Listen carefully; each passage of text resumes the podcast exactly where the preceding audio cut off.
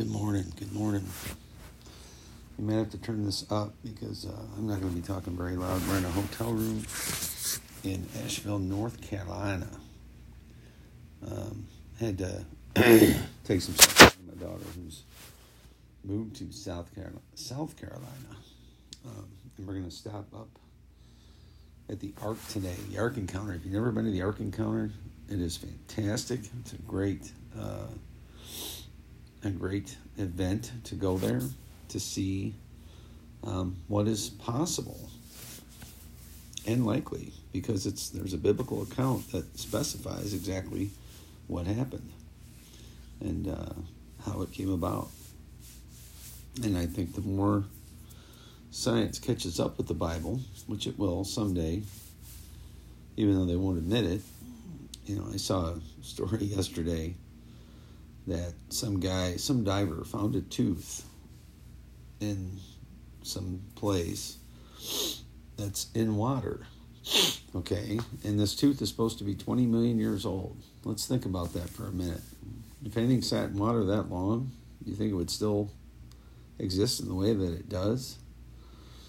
I mean, these people that offer that kind of uh, discussion around things that are found in the dirt, in the water, anywhere it's pathetic.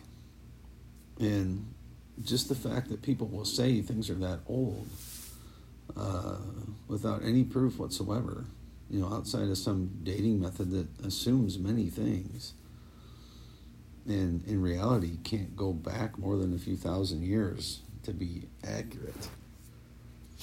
Um, you know, but again, facts don't matter to people that have a an agenda, a narrative they want people to believe. Um, and we see that clearly today in the way that our government acts, in the way the news media acts, in the way that uh, most of these things are are brought out, right? So it is uh, Black Friday weekend, hmm. and that's what Christmas is all about now.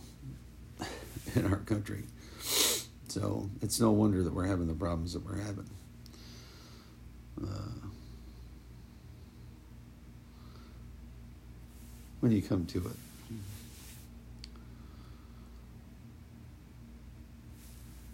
So, ooh, I got a song. I was thinking about the outro, um, changing that up to play some different Christmas music as we go forward. So I've got one picked out for this morning. So let's let's first, as we always do, let's look at some scripture.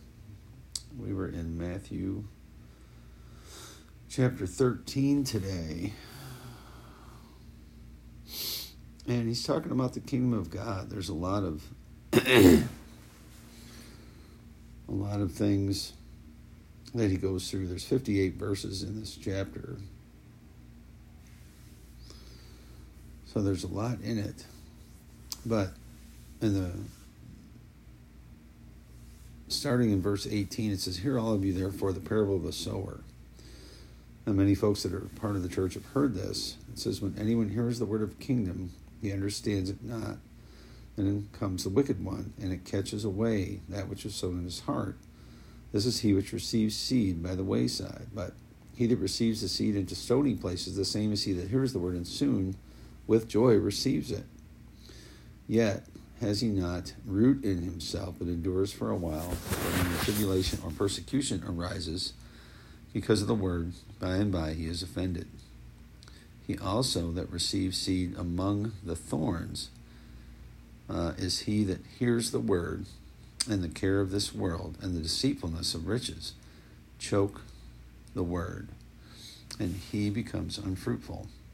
But he that receives seed into the good ground is he that hears the word and understands it, which also bears fruit, and brings forth some hundredfold, some sixty, some thirty. Another parable he put forth unto them, saying, The kingdom of heaven is likened unto a man which sowed good seed into his field. But while the men slept, his enemy came and sowed tares among the wheat, and went his way.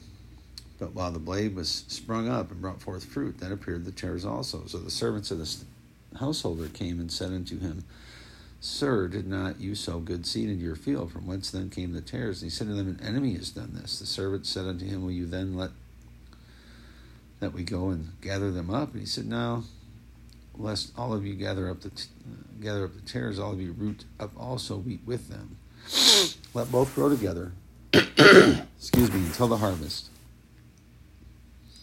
And I will say to the reapers, Gather all of you together first the tares and bind them in bundles to burn them, but gather the wheat into the barn. So he goes through one that uh, the kingdom of heaven is like a mustard seed. And then he talks about the fact that he will open his mouth in parables to fulfill a uh, word spoken by the prophet.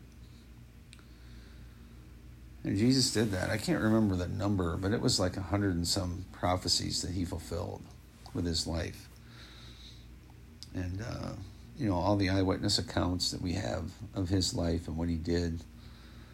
Um, it's pretty neat. And the fact that these guys, you know,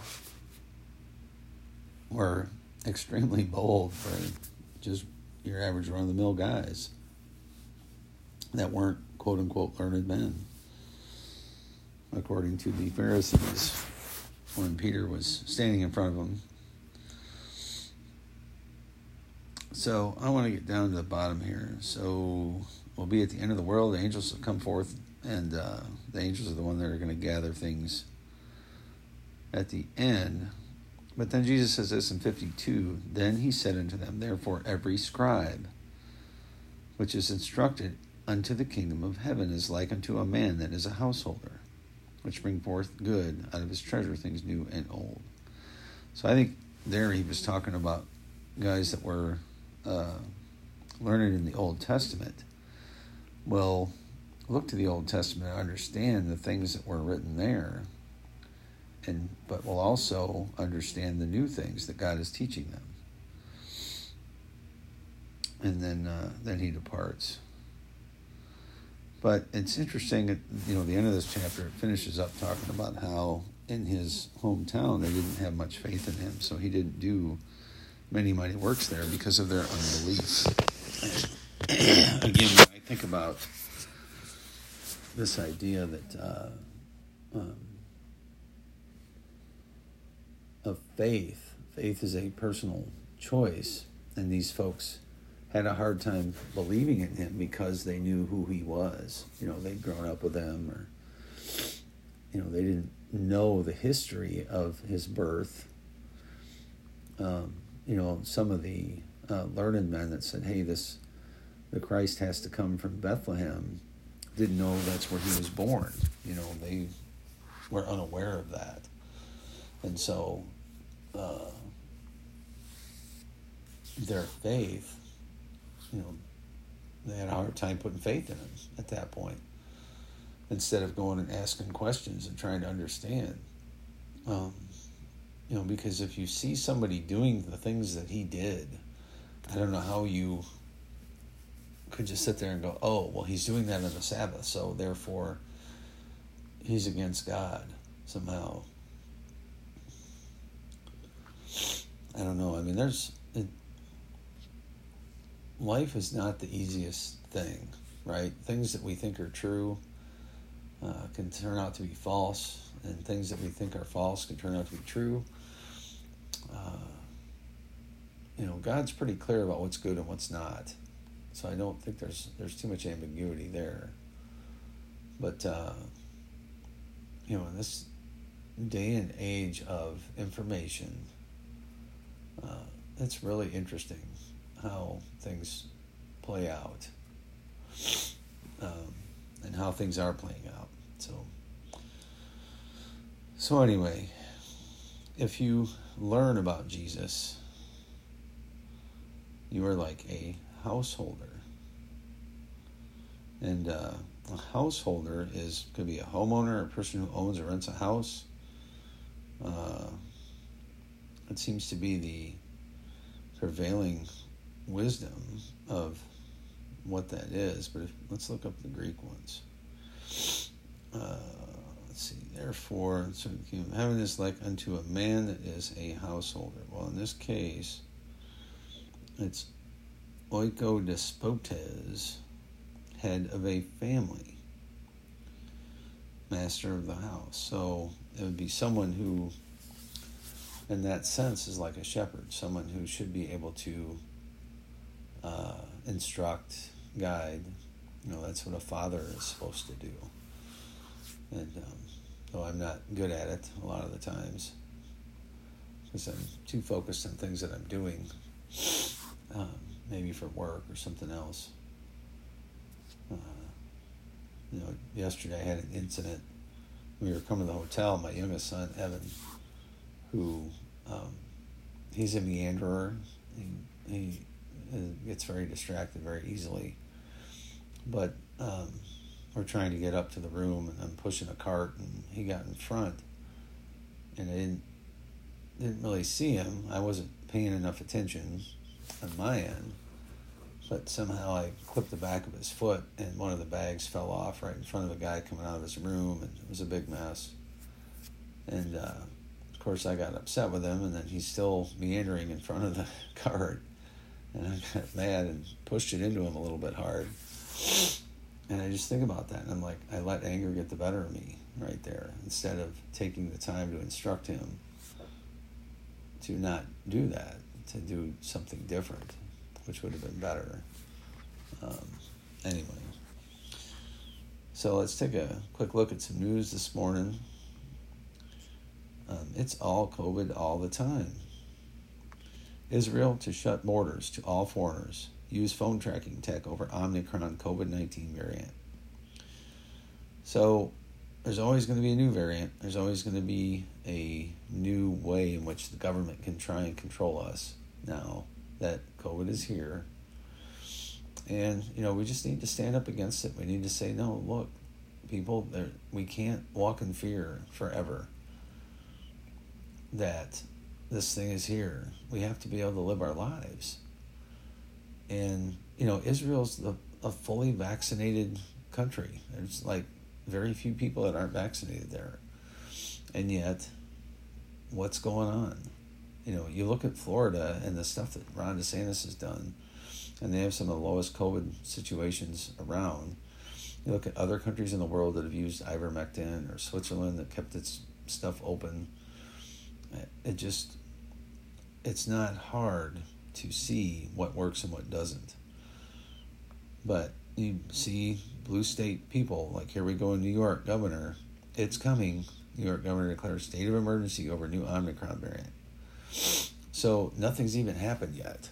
And here's another state of emergency. So who needs a legislature anymore? The governor can declare a state of emergency every 10 minutes and decide for everybody what's best. And nobody else gets to do anything. And uh, away you go. you know, schools in Michigan and other places forcing kids nationwide to undergo mandatory quarantines. And, you know, the facts of, of COVID simply are that, uh, you know, the, the folks we really need to be worried about are the ones that are, and there's my beautiful wife, who apparently is just about ready for the day. But, uh, there's always going to be another variant, always going to be another excuse for the government to do what they're doing to us or trying to. So stand without fear, put your trust and faith where it belongs in the Lord Jesus Christ, and uh, you won't have that problem anymore. So, with that, I'm going to call it a show, and let's see if I can get this the right one to go out.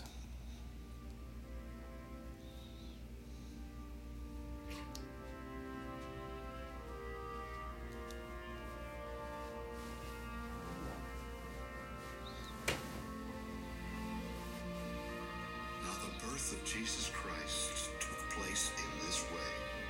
When his mother Mary had been betrothed to Joseph, before they came together, she was found to be with child Holy Spirit, and her husband Joseph, being a just man and unwilling to put her to shame, resolved to divorce her quietly. But as he considered these things, behold, an angel of the Lord appeared to him in a dream, saying, Joseph, son of David, do not fear to take Mary as your wife, for that which is conceived in her is from the Holy Spirit. She will bear a son and you shall call his name Jesus, for he will save his people from their sins.